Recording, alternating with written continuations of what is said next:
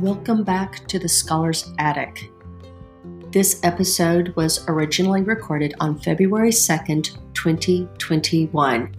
There are some liner notes that may help explain some of the uh, gross deciphering that I attempted with some of the captioning on some of these older cartoons. So, if my in class translations do not make any sense, especially since you are not looking at the original photograph, uh, then check the liner notes for that.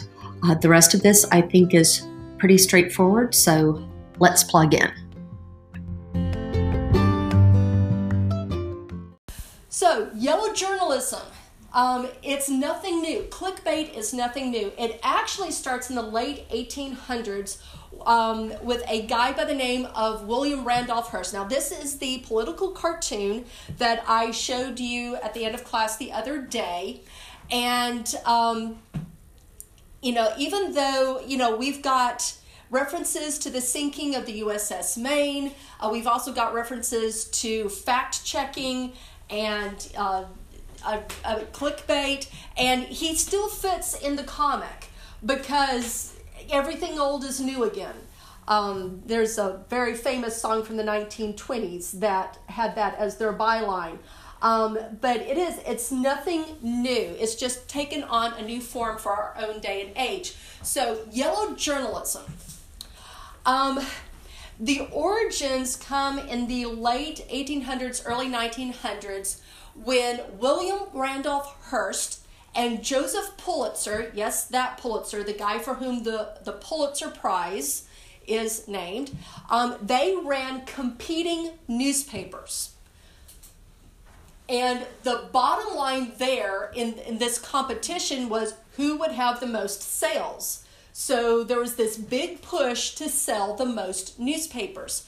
So if you're talking about the 1890s and pre World War One, there not only is there no internet, no television, no radio. I mean, there's not even radio at this point. If you're getting your news, you're getting it either firsthand from somebody who was there, you're getting a letter from somebody who is serving in the office or serving on the front lines, or you're reading it from the newspapers. I mean, that's it. That is your window on the world to find out what's happening in your own country, let alone anywhere else. Um, and so, the more people who bought your newspapers, um, then the wider reach you had, the more influence you have.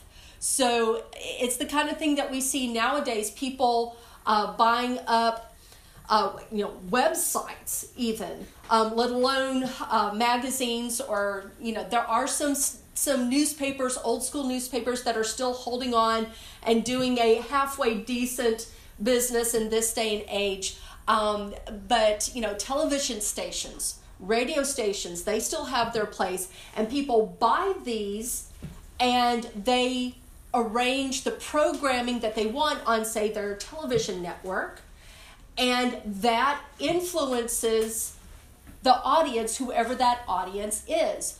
Um, here, a couple of years ago, was it uh, two years ago, Mr. Earl, that uh, Barack Obama became a major shareholder in Netflix?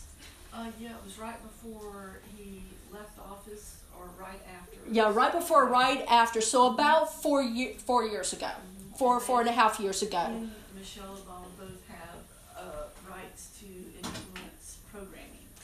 Yes, which means that um, part of the new Netflix programming that's coming on, uh, not to mention which um, shows cycle in or cycle out, they are um, approved or disapproved by the Obamas before that final decision is made. Food for thought. Um, so, but that's that's the thing. So you get somebody who is a major shareholder in something like Netflix and they get a call, at least to a certain extent, on what kind of programming is shown, what kind of programming is made for Netflix, then by default, you influence a pretty big group of people because Netflix is the original streaming service. And so uh, people are, I mean, Netflix is sort of the default. Um, that's just where people, you know, if you're going to sign up for streaming media, most people start with Netflix. And I, I, have lost track of like how many millions, and of course it's expanded well beyond the United States. There's the British version of Netflix, and um, you know you can you can get it just about anywhere if you pay the right price and have the right app. Did I see a hand up over there? Okay, I thought I did. Sorry. So anyway, Again, nothing new under the sun. Yellow journalism. This is the use of romance, melodrama, and mudslinging in order to sell papers. Um, you know, and it's not just romance per se, but even scandal. Okay? Scandal sells very well.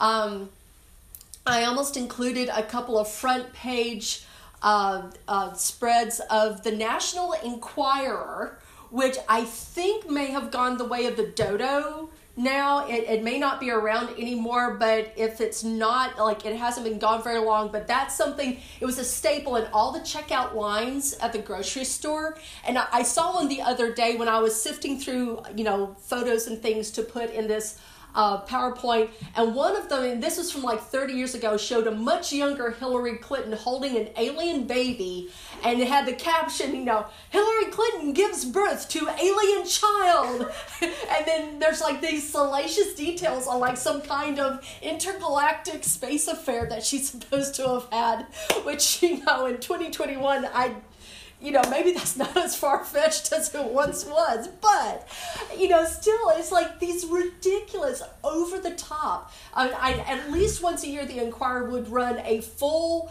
um, page, uh, full color spread in the middle with the big headlines about Elvis is still alive. He has been sighted. Here are the proofs. And of course, you have all of these aging Elvis fans who are like, where, where? And they're buying up the uh, the National Enquirer, and it's all just a load of bunk. But it's those big, lurid headlines that just they would just fly off the shelves. Um, just they sold like hotcakes. And yellow journalism is largely to blame for a lot of things, but originally, the thing that it is said to have set off originally was the Spanish American War of the 1890s. Um, there is a story, and do y'all know who Frederic Remington is? Okay. If you don't know who he is, you've probably seen his statuary. He was an amazing artist, uh, drawing, painting, and sculpture. So, the most famous uh, sculptures, bronze sculptures of the Old West there's one famous one called uh, The Dying Cowboy, uh, one called The Mountaineer, and, and there are these beautiful sculptures of usually a man astride a horse or with his horse, and, and they're at these impossible angles. Uh, the, the, the one called The Mountaineer is just this, this spur of rock, and then the horse is like doing that, that, that very careful downward inching that you would have to do on such a steep slope. And the cowboy is astride him. And the whole thing like there's no there's nothing holding it up. It's just this little spur of rock. And everything is so carefully engineered that it looks like it ought to collapse. But it doesn't. It's just everything is perfectly balanced perfectly sculpted. Think norman rockwell with sculpting I just absolutely brilliant.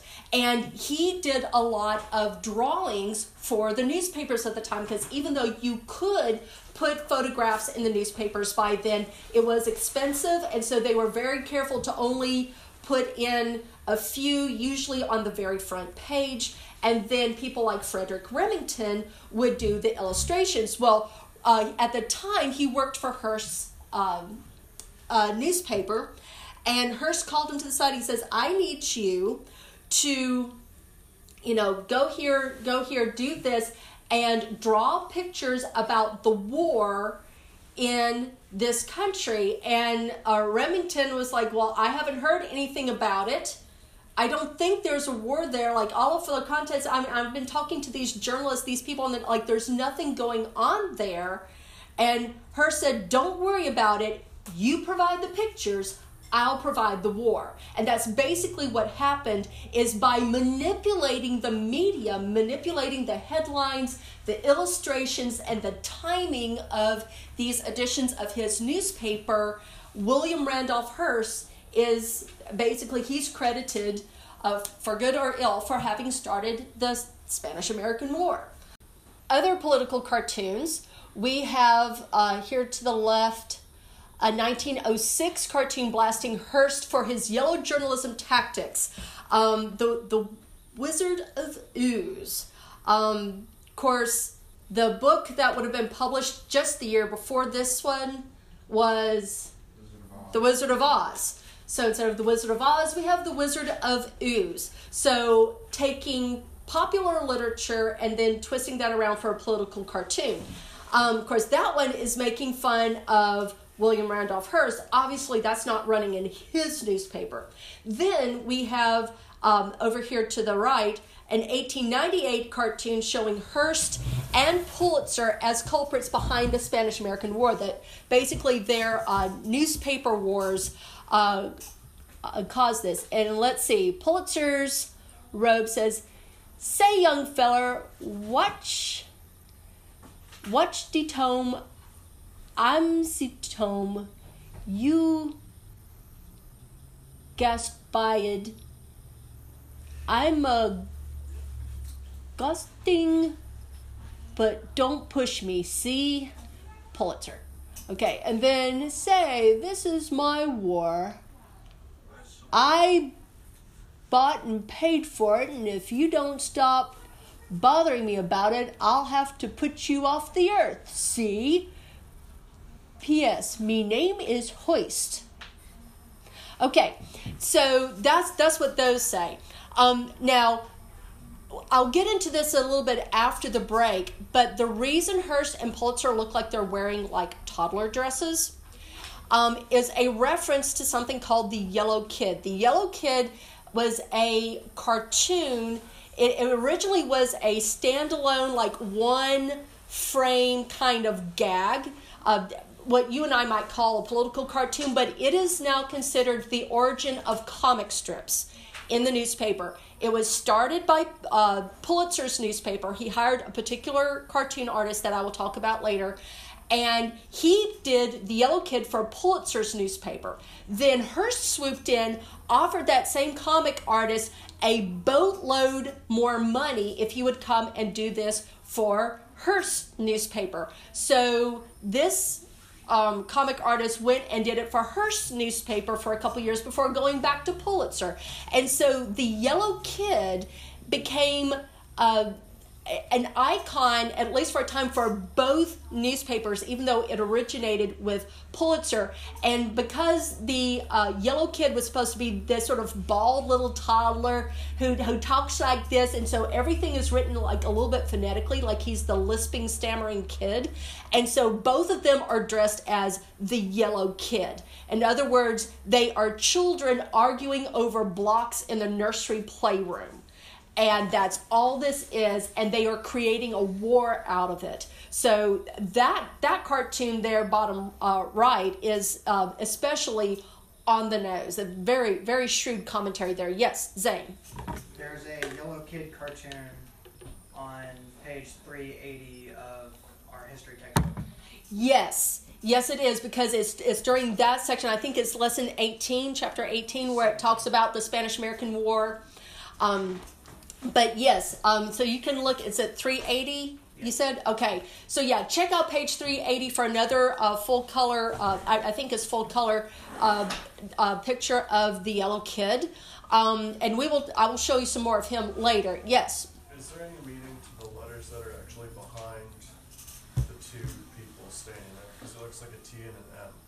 Okay, I don't think so. I have not read anything to that fact, but I also would not be surprised. Like, the more I um, analyze art and music and television and all the rest, I, I keep seeing layers of things. You know how, like, you can watch something like, you know, a, a, an animated Disney movie when you're like five and you just love it because it's The Lion King and then you watch it again when you're like 11 and you're like, oh, I don't remember that being there before. And then you watch it as an adult. And then, if you're like me, when I first saw The Lion King in theaters, I almost walked out because I got so creeped out. And it's during the song Be Prepared where Scar is rallying the hyenas and they we're here for, da, da, for a lifetime. Ba ba ba ba ba bum bum bum. And what they're doing, and the reason I got so freaked out is because I was watching this, I was like, they modeled this off of the Nuremberg rallies of the 1930s. Like they had the goose stepping hyenas,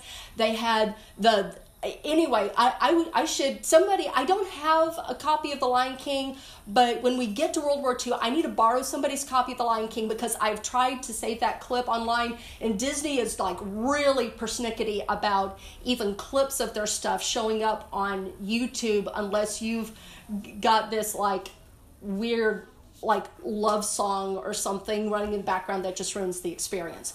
Um, so I can't save a clip, but if I can do that, if I can show you like that one song from The Lion King and then show you the film footage from the Nuremberg rallies, for me anyway, it made the hair on my he- head stand almost straight up. Like it was that, and it, and it probably helped too that I was like 16 or 17 at the time, and I had just had an in depth study of World War II at school, so I got it. But see, when you're five, you don't get it. You know, when, when you're, if you don't live back during the time, you don't get it. And so you have to study history in order to get all of those extra little layers of the phyllo dough of the moment to, you know, really know what's going on. So, no, I don't know of any significance on the lettering that's behind them, but that doesn't mean that it's not a thing. So, good question. Did I see something? Yes. Now, the yellow kid is actually responsible for uh, the whole situation with them. It's uh, responsible for the majority of the copyright laws we have now. Uh, these started taking effect after Pulitzer, uh, I think it was Pulitzer, got tired of fighting Hearst for the copyright law. And in the end, uh, Congress actually banned the Yellow Kid from any publications because of how bad it had gotten w- between uh, Hearst and Pulitzer. Yeah, which is why it, you know, nobody really knows about it unless it shows up in a history textbook because it's it was legally banned from publication. But all right, so yellow journalism, characteristics of yellow journalism. Um, and honestly, if you cover the title and like that first line and just look at the characteristics, then you know, yeah, maybe we're talking about the 1890s, but we're talking about 2021 as well. Like this, this applies to the internet. Headlines in huge print, bold print, if you're talking about the internet, often of minor news. I don't know how many notifications through this stupid news app, and it's supposed to call from like the the web um, sites and the the news agencies that I you know have asked for, but there's a lot that pops up on my news app that I'm just like, you know, wh- why is this even here? I don't know how many notifications I got over 2020 of so and so dead at 34, so and so dead at 23, and probably 80% of them are influencers. It, it wasn't a politician, it wasn't a president, it wasn't a, a crowned head of Europe, it wasn't you know, uh, somebody from the Kennedy family, you know, somebody big in politics, but like makeup influencers from Brazil or someplace like that. I, I'm like, who who is this? I mean, I'm, I'm sorry that they died, and I'm sure their family is just devastated, but why is this headline news? Okay, often minor news, many pictures or imaginary drawings. Nowadays, instead of the imaginary drawings, we would have memes. Okay, that's where the memes come in. Faked interviews, misleading headlines, false information from so called experts. Sound familiar? Dramatic sympathy with the underdog against the system. Yeah, pretty familiar. Emotional wor- words and symbols, scare tactics. So, fear mongering. So, one of the things that has been up from the debate since pretty much like maybe last April or May um, is how much does it really help for people to wear masks and stay home while COVID is in full force. Like obviously you need to be hygienic, you need to wash your hands, you you know don't need to go to the hospital unless you work there or are a patient there. Like there's some common sense rules that obviously apply.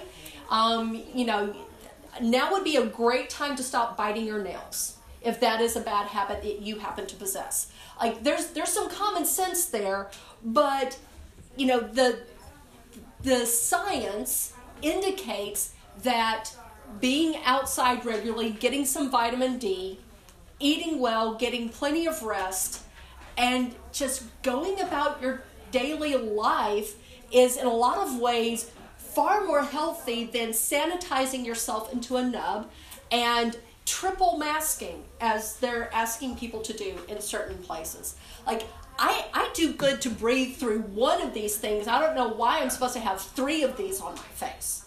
I don't know. So obviously, there's a time and place for the masks as well. I mean, obviously, if you uh, uh, work in a hospital, if you are have special permission to visit people in the hospital, you know, certain businesses, if you work around food and, and food service, probably not a bad thing to you know not be breathing on the customer's food. But there's there's a lot of this that it's scare tactics or appears to be. And I know there's a lot of differing opinions out there and they run the whole gamut, but I I think everybody can agree that you know, as far as like the official word of what we're supposed to be doing that there's there's some definite question marks on either whether we should be doing certain things at all or whether certain rules like the mask rule should be taken to an extreme. And a lot of it's fear mongering because the more you can keep people in their isolated little bubbles, and keep them cloistered in their home doing thing and just operating strictly through their screen, then it, it, it becomes a question of control, really. And back then, the control was coming through the newspapers. Now, it comes through this little device right here, or this little device, or this big device here. Like, pick your screen time. It, in the end, it comes out the same because somebody's controlling my apps here, somebody's in- controlling my interwebs here, and somebody is controlling my streaming media here. It, it becomes an issue of control. And that's what we're talking about with yellow journalism is manipulating the, um, the public awareness so that they empathize with certain people, they disdain other people, they sympathize with certain situations, they ignore other situations. And again, this is not new. This is not special to 2020 and 2021. This is something that's been a plague on the American consciousness pretty much since it ripped wide open in the 1890s. Yes? Um, my parents, and to an extent my grandparents, uh, you know, you always get that speech as a kid of, oh, We're lucky to have like a whole 200 channels, we only have five or whatever. Half of it was news, and the other thing was time. Yeah. Um, they talk about how the news was only 15 minutes long with the weather at the end of it, and I'm like, well, if they could do that then, why are we having four-hour news programs about garbage half the time? Yeah. I'd rather go back to the 15 minutes of you know, Walter Cronkite or whatever, and then Yeah. two minutes of the weather, it'll be rain tomorrow. Yeah, You know. we think. Maybe. Yeah, maybe. Wake up tomorrow morning and double check us on this, folks. yeah. Well, and and the funny thing too is I think it was in the mid 90s when our television, our local television network decided to add to the lineup this network of 24-hour news reporting called CNN.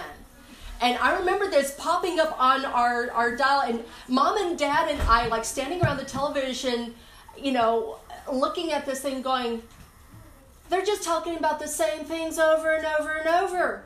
Why do we need 24 hour news coverage? It, it started with Desert Storm. Started with Desert Storm. That I remember. So uh, that would have been about what, 91? 90? Yeah, yeah, yeah, 91 because I was I graduated high school in 91.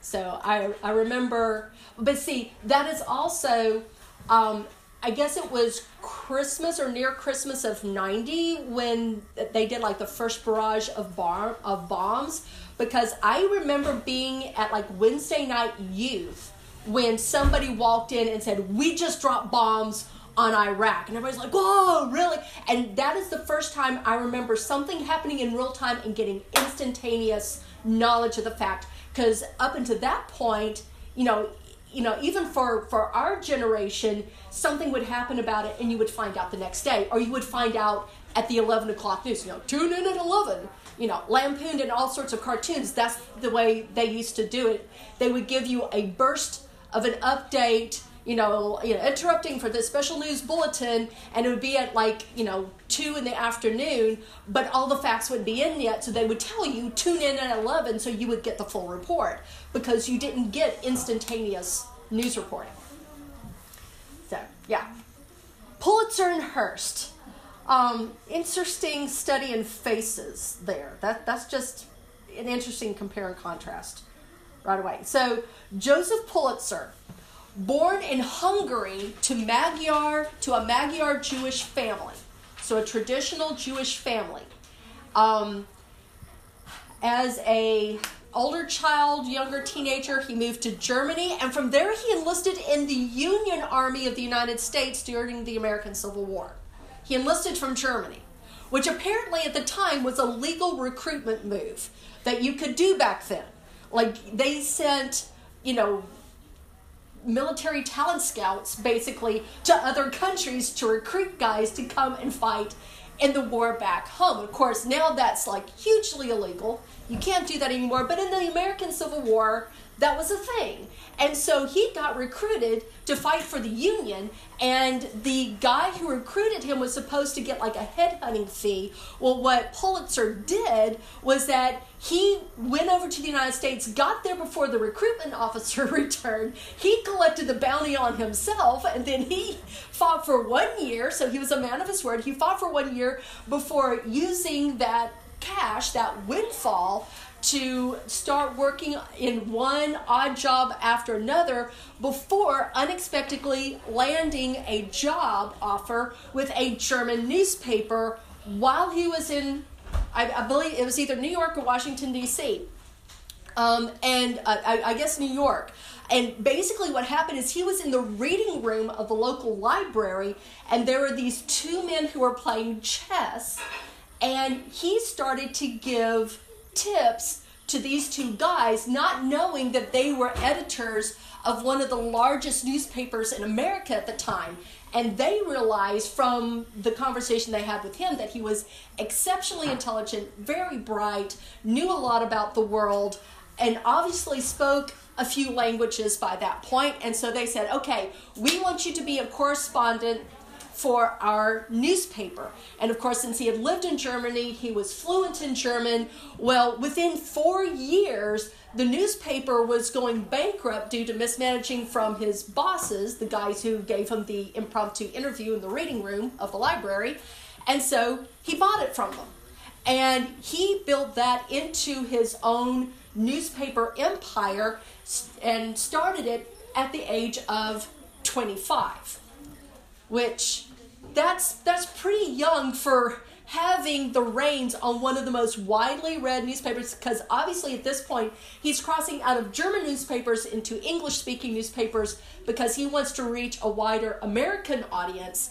Um, and, and he's got the reins on this animal starting at age 25. Now, I don't know how many 25 year old people are in your sphere of influence. There are some 25 year olds out there that I would trust with my money, I would trust with my lives. There are a lot of 25 year olds out there who still don't have a lick of sense, who wouldn't find their way out of a wet paper bag if they had a flashlight and a three day head start. I do not want them running the world's news. Pulitzer, however, was one of those guys who he had the intellect and he had the character. Because honestly, after he collected the bounty on himself, you know, human reasoning is he should have just like skived off with it, but no, he upheld his obligation. He went ahead and served the year in the army for which he had been contracted. The only dishonest thing he did was he collected the money on himself. And, you know, in terms of reasoning of what was fair and right, he really probably had more entitlement to that money than the guy who had headhunted him. But he had character to go with it. Yeah. William Randolph Hearst, by contrast, was not an immigrant. He was not Jewish and he was not raised dirt poor. He was the only child of very wealthy parents um, who had an extensive stake in some mining interests in and around San Francisco. So the phrase uh, about being born with a silver spoon in your mouth, this would be Hearst. Um, pampered, spoiled from day one, only child, um, all of the weight of the inheritance the the responsibility following in his dad's footsteps. It was all on him. Um, his mother took him for a tour of Europe at age 10, so he got to see the world like Pulitzer did, but from a very different angle. Pulitzer was moving from place to place and learning languages and learning to make ends meet as he went. Hearst had everything given to him on a silver platter. He was a Harvard graduate, and while he was there, he showed that he had a flair for the dramatic. Um, he was part of the Hasty Pudding Club, which, if you don't know what the Hasty Pudding Club is, add that to your list of things to Google now and then. Um, this is a theatrical group at Harvard, and because Harvard was traditionally only male, um, they would put on these theatricals, which meant that um, some of the men would have to dress in drag in order to perform the female parts of whatever play or skit they were doing. Now it's just turned into like some kind of like drag queen festival at Harvard every year.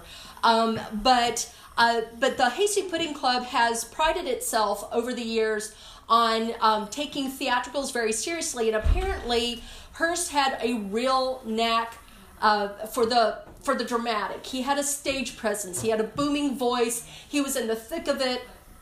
He could be as over the top and ridiculous as the best of them. Um, so, so this part of his personality of wanting to be center stage, having the attention, commanding everyone's attention, commanding um, everybody's uh, sympathies, uh, and, and being able to um, work the crowd's opinions it shows up there. Now, his father, meanwhile, this is while uh, Hearst was wrapping up college, um, he apparently had made a wager with someone. There was a gambling debt. I don't know all the details of this, but the person, in order to pay his gambling debt to uh, Mr. Hearst Sr., um, gave him his newspaper as the fulfillment of his gaming debt because he didn't have enough cash. So he's like, here is my newspaper. It is worth net worth of X amount of money, and it was a huge sum of money for the time. You, here, I am signing this all over to you. This should clear the gambling debt that I have um, that you have come to collect. And so Hearst finds out about this, Hearst the son, and he begs his father for a chance to take this newspaper and make it like his pet project. And his father was not happy with this. He wanted his son to follow in his footsteps, to go into the mining industry, to you know sit on the um, as, as, chairman of the board and, and all this sort of thing. And Hearst said, "No, I want to do this newspaper." So his dad finally gave in. He gave Hearst the newspaper Okay, this is a nationally known newspaper, and he became a newspaper magnate at age 25.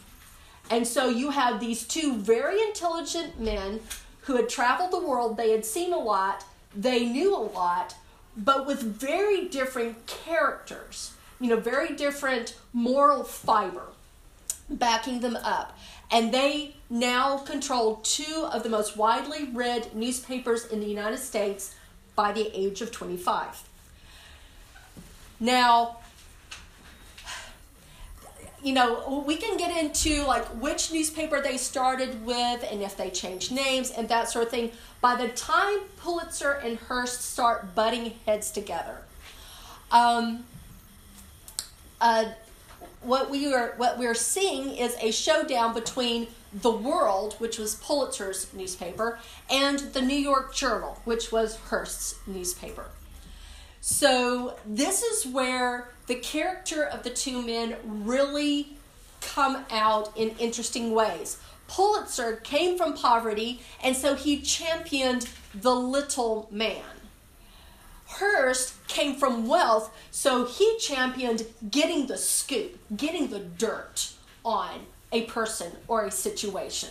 Which, when you have, I mean, not, not to make a blanket statement against all wealthy people, because obviously not all people of wealth are like this, but it does seem to be an overriding characteristic of most of them that when you have that much money and that much free time on your hands, you tend to sit around and gossip about everybody else and you're in everybody else's business and it, it, doesn't help anything but this is just what people do. This is where the tabloids and the paparazzi and entertainment news and all that just like it, it's just this constant wheelhouse because the rich and famous tend to sit around and talk about themselves, and Hearst was no stranger to that. So he just takes the gossip mongering to a new level. He's out to get the scoop on people, whereas Pulitzer is saying, Hey, I remember what it's like to be dirt poor. I remember what it's like to arrive in this country and not have a good command of the language, not know anybody, having to make my way in the world. So I'm going to use my power and influence to champion the little guy, to spotlight the plight of immigrants and downtrodden people in this country. Um, Pulitzer also was known for thoughtful intellectual articles. Like Rhett said in the beginning, he did a lot of the, the grunt work himself, both the illustrating and the writing, not to mention the mechanics of getting the newspaper out there. Um, but he was always known for having these very thoughtful articles that mold over all of the facts. Hearst was known for printing sensationalism at throwaway prices. So this is where, as part of the, the newspaper wars, this is where you get the newsboys down on the street.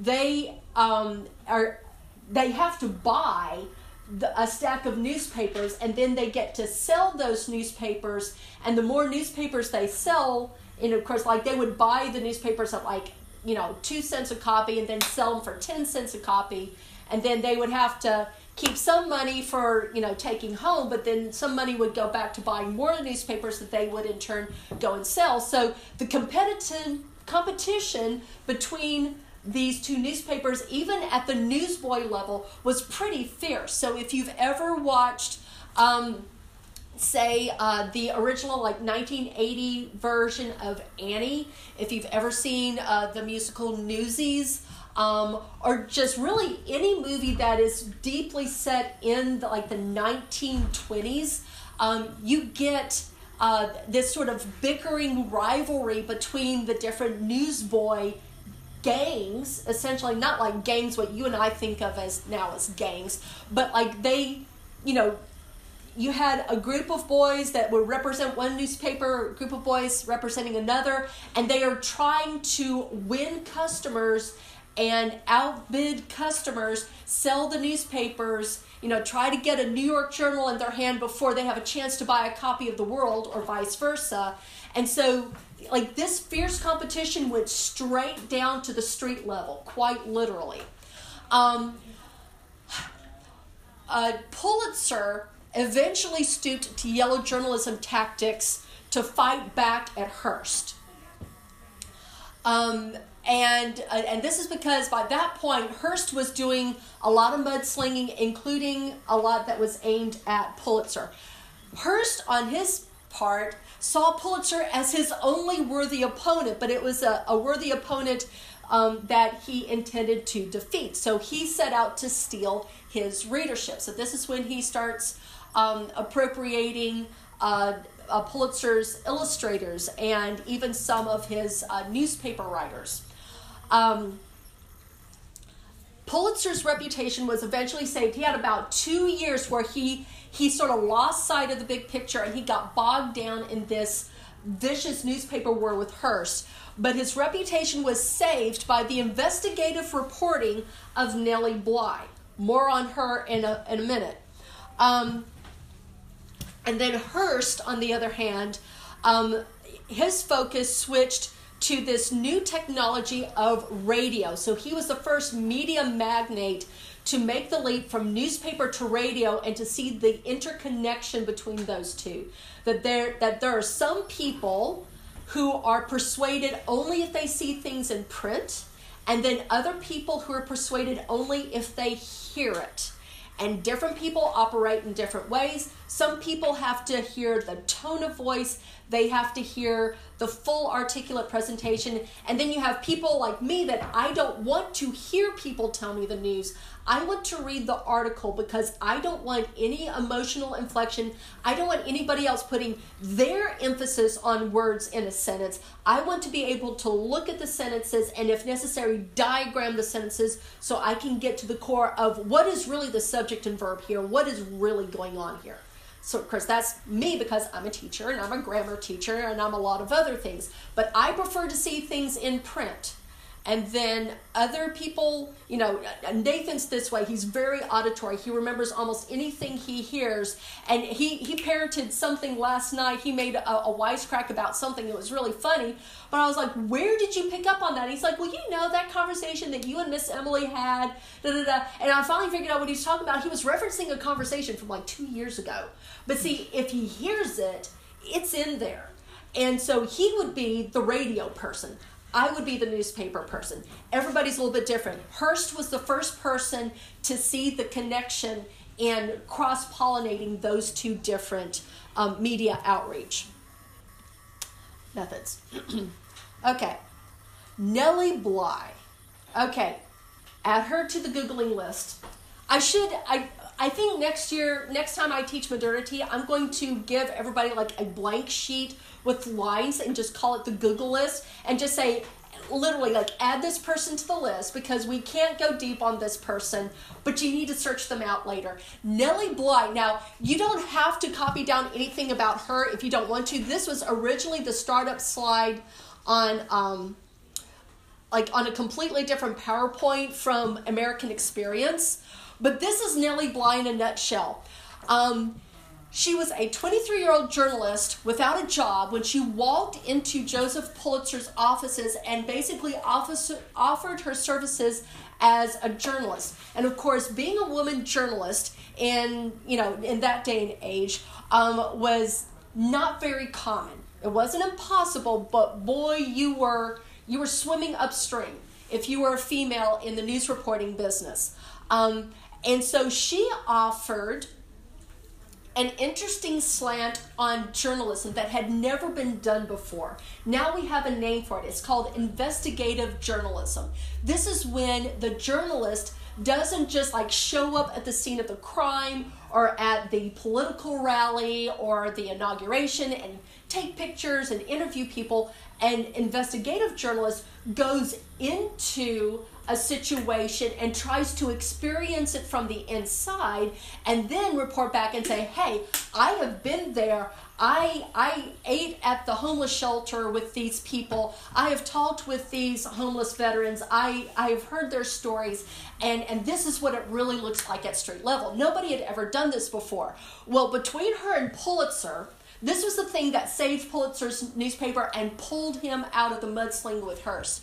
Um, he gave her this daunting assignment of exposing the horrors of Blackwell's Island Insane Asylum. This is an island off uh, uh, there, uh, just off the, the coast of New York, um, very near New York City. And if you were insane, then you were shipped off to this mental asylum and you were basically never heard of again because the, the island was not easy to get to. It wasn't even like you could go and visit mom on weekends or anything. Like once it was a one-way ticket. Like the only people who came on and off this island were the people who worked there. Um, and so uh, there were a lot of rumors about this place, but there was no way to prove anything, uh, the like the treatment of the patients, because it was removed. It was an island, and the only way for someone who was not a worker and sworn to secrecy to get into the asylum was to be committed as a patient. And so Nellie Bly and Joseph Pulitzer came up with this idea. Nellie would pretend to be insane. And she had to do a good job of it because you had to have three different um, doctor assessments. Like three different doctors look at you in order to certify you as being crazy enough to go to Blackwell's. And um, she would get herself admitted.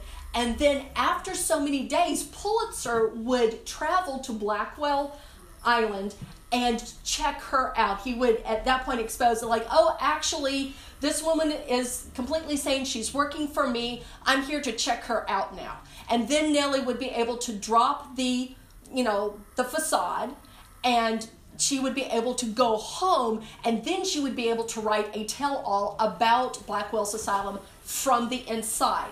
Now, there were so many ways that this could have gone wrong. This could have gone horribly, terribly wrong. It didn't. This is one of those times where everything happened right on the money because honestly, if Pulitzer had dropped over from a heart attack, if he had had a change of heart, if he was like, oh, wait, look at the time. I was supposed to be, you know, in London giving a speech for the Queen and I need to catch my boat. I'll be back in six months. Like, th- there were so many things that could have gone wrong where he, uh, where it could have prevented her ever coming out of Blackwell's ever again.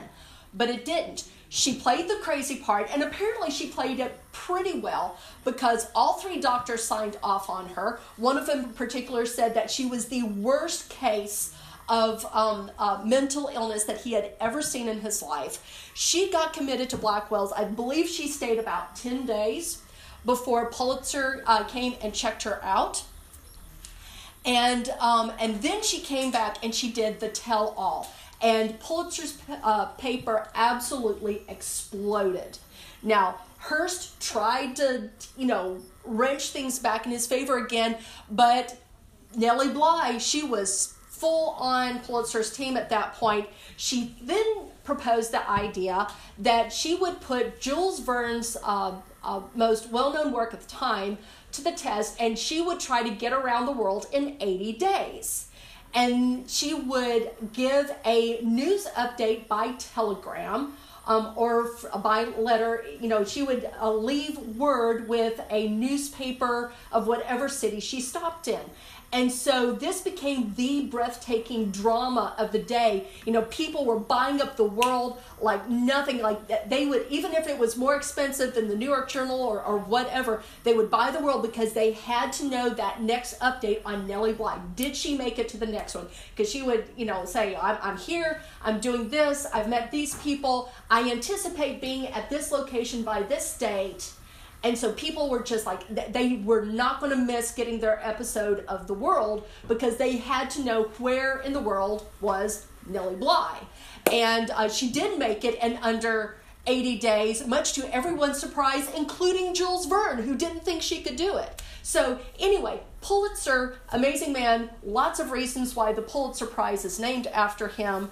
Um, but Nellie Bar, uh, Nellie Bar, Nellie Bly is just one sidebar in the man's illustrious career. Okay, um, the Yellow Kid and copyright issues. We've already mentioned this. This is the um, sort of the nutshell version. Um, or Outcault uh, was the car- cartoonist who originated the Yellow Kid. This is considered the beginning of American comic strips. Uh, he was a staple in Pulitzer's uh, newspaper, The World, until Hearst essentially poached Outcault, and Outcault switched to his newspaper. In his absence, Pulitzer hired another cartoonist by the name of George Luks, or Lucas, maybe, to draw a similar character, and this is where the whole copyright issues come to the fore. Now, I will say that even before the Yellow Kid burst on the scene, copyright issues um, were already very much on the table as something uh, that was contentious and being considered, thanks to another man you may have heard of by the name of Mark Twain. So, uh, short version of that in the late 1800s, there were a lot of authors um, on both sides of the pond, um, most notably Charles Dickens, uh, Lewis Carroll, and Mark Twain, whose books were so wildly successful that as soon as their next masterwork was published, everybody and their brother seemed to be publishing their own version of whatever had just been written um, by the, the more famous author. In fact, uh, Lewis Carroll famously stopped at only two Alice books, you know, Alice in Wonderland and Alice Through the Looking Glass. He never wrote a third one, and when his fans would write into him, he said, I can't do it. There's so many imposters out there with um, you know, Margaret through the turnstile, or uh, Lucy in the magic nursery, or like they, they were just such blatant fan fiction, essentially at the time. He said that it, it takes all the joy out of it. I can't write any more Alice because the imposters won't let me. And um, Dickens had similar issues. Mark Twain had similar issues. So um, Mark Twain, I believe, is the one who coined, with limited success, the idea of intellectual property. Um, but it was the yellow kid that took that debate and blew it sky high and wide open. Um, and then this is when the copyright laws really started to lock into place in America. And then, of course, this is um, one of the better known um, Yellow Kid uh, comics and there was always something written on his little yellow smock. And it was always written in this sort of like street urchin slang. Well holly g here's to you. I think that was supposed to be a new year's cartoon one year.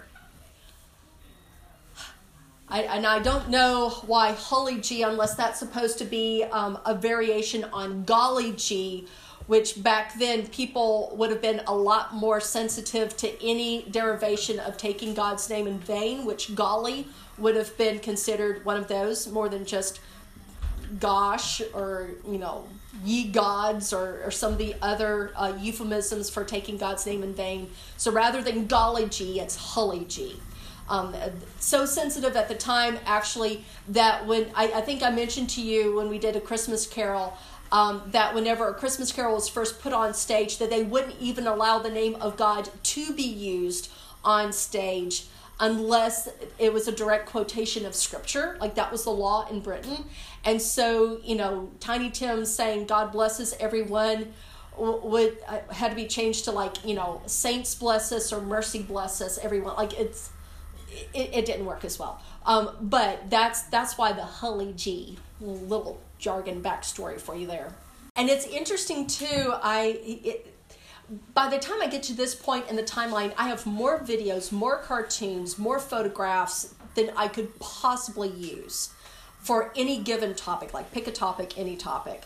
Um, and so, one of the things that I passed up, some very shrewd individual in reporting on the politics of 2020 pulled out the yellow kid motif and used that for an interesting commentary on the whole Trump versus Biden scenario. Um, I'll have to see if I can find that one again. But but the Yellow Kid has been resurrected on occasion, even though um, it was banned from publication for a long time, um, because it had become such a toxic symbol of the newspaper wars between um, Pulitzer and Hearst. Yes. Um, have you seen the newspapers from this era like a copy of the world or something. It's mm-hmm. insane how different they are. They're um, they're almost like paintings more than newspapers in some ways. Yeah. Because uh, I mean, you had to think they didn't have TV. This was there had to be something to catch your eye to get you to read it, other than this giant headline that we have now. Right. It's like the pictures of the newspapers. It's it's well, insane. It's well, well some of them were, were photographs, some of them were hand drawn, and then even just like the advertisements well, of the time. Have, like bright pages. or, or just like how they were formatted. Right. You mean like with the headlines and, and things? Would be like drawings all over it. It wouldn't just be like there wasn't a cartoon section. Cartoons were throughout the whole thing, mm-hmm. or like uh, in between articles. It was it was almost a controlled chaos of how the the paper was structured. It's so yes. weird because we don't have that.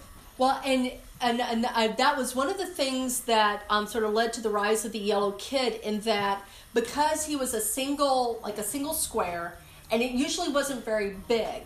And so it was almost like the original Where's Waldo. Like you would get another copy of the world, and you knew that the yellow kid would be in there somewhere, and there would be like this there would be a, a certain pose, there would be something funny written on his smock, but you had to find him. So you're you're going through the newspaper looking for the yellow kid, and on your way you're noticing other things. And oh, I found the yellow kid. Hey, that's funny. Okay, now I thought I saw something else back here.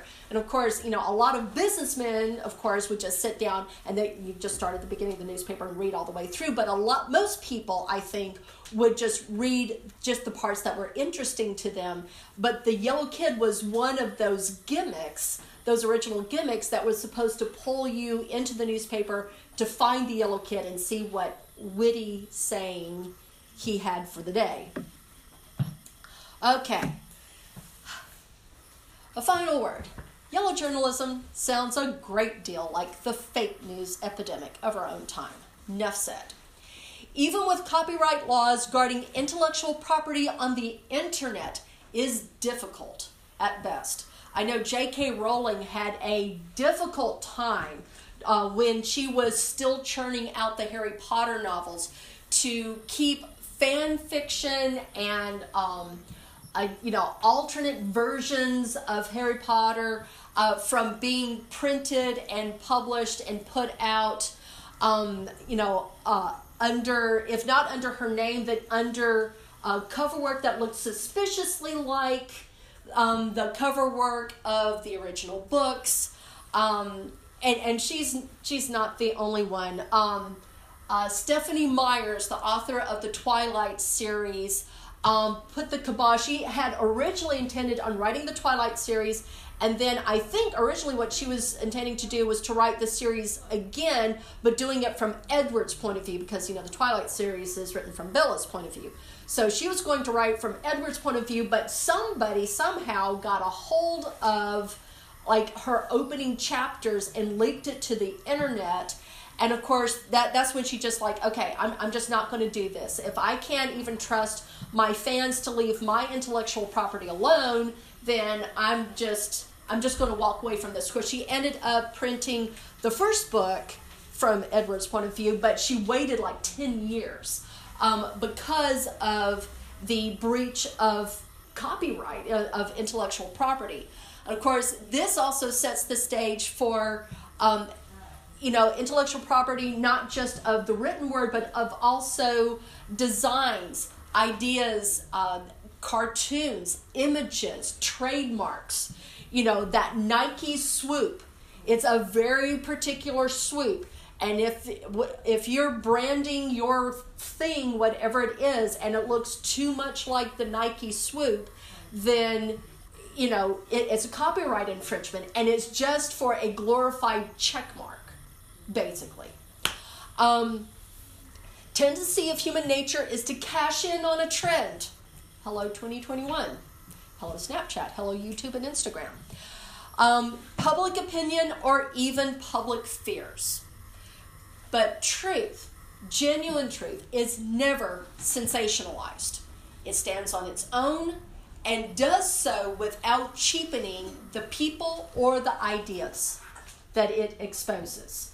So even in ancient Israel, when Jesus met the Samaritan woman at the well, he exposed her sin in under two sentences, but he did so without cheapening the person that he had come to save.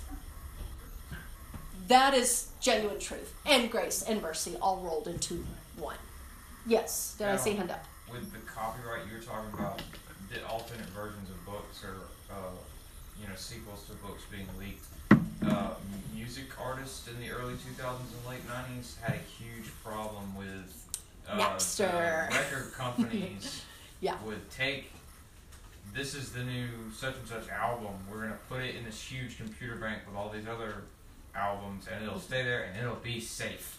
Mhm. And then hackers would come along, or a leak would spring somewhere, and people would get these whole albums and push them out there and be like, "Hey, I found such and such's new number one album, and you can get it six months before it releases for Yep. five bucks for me."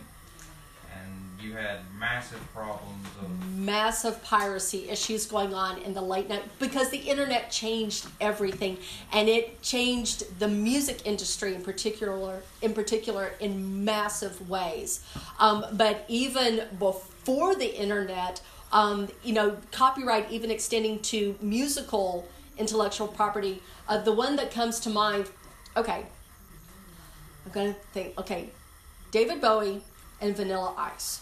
All right, so when Vanilla Ice burst onto the scene in like late 80s, early 90s with Ice Ice Baby, that's probably like one of those old school tunes that y- y'all have heard of. Um, it has that sort of addictive drumming beat and background, that dun dun dun dun dun dun dun.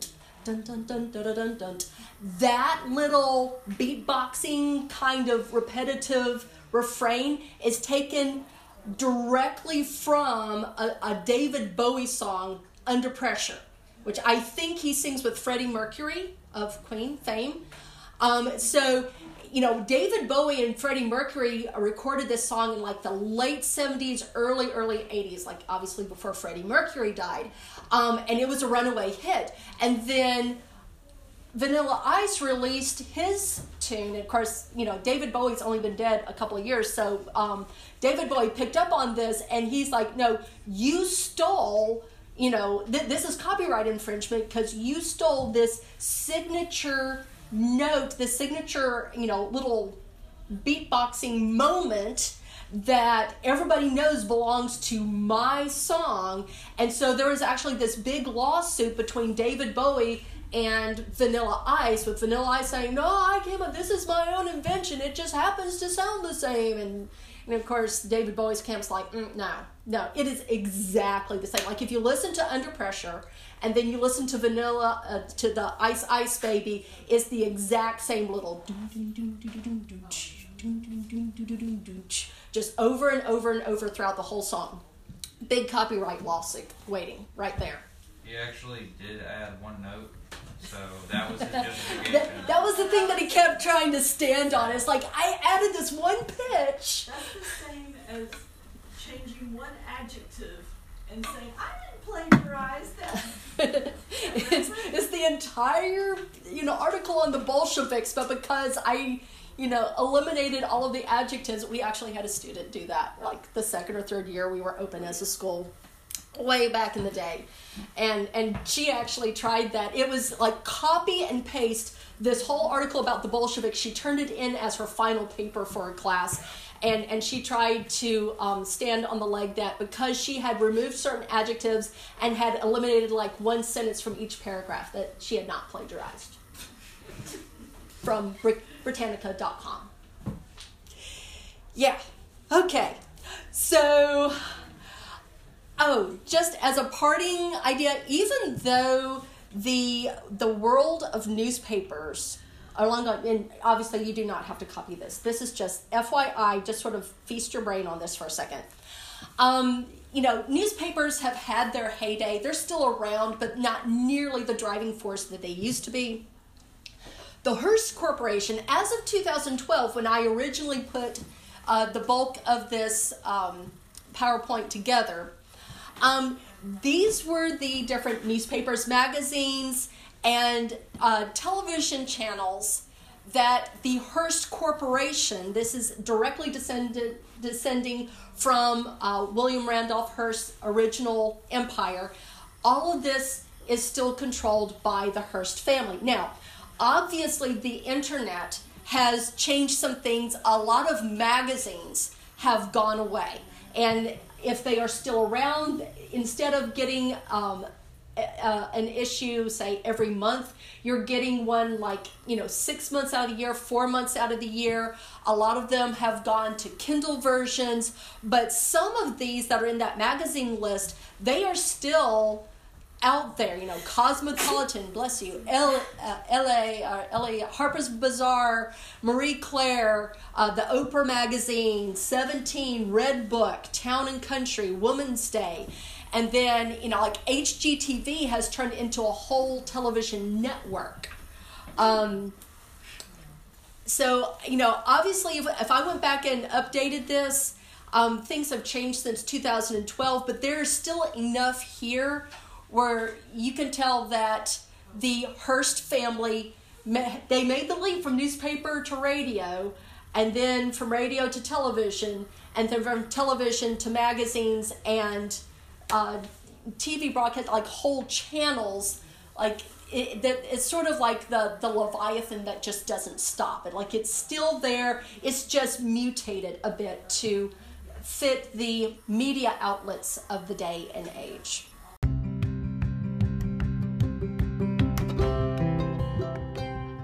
That wraps it up for this episode. Thanks so much, and we'll see you next time.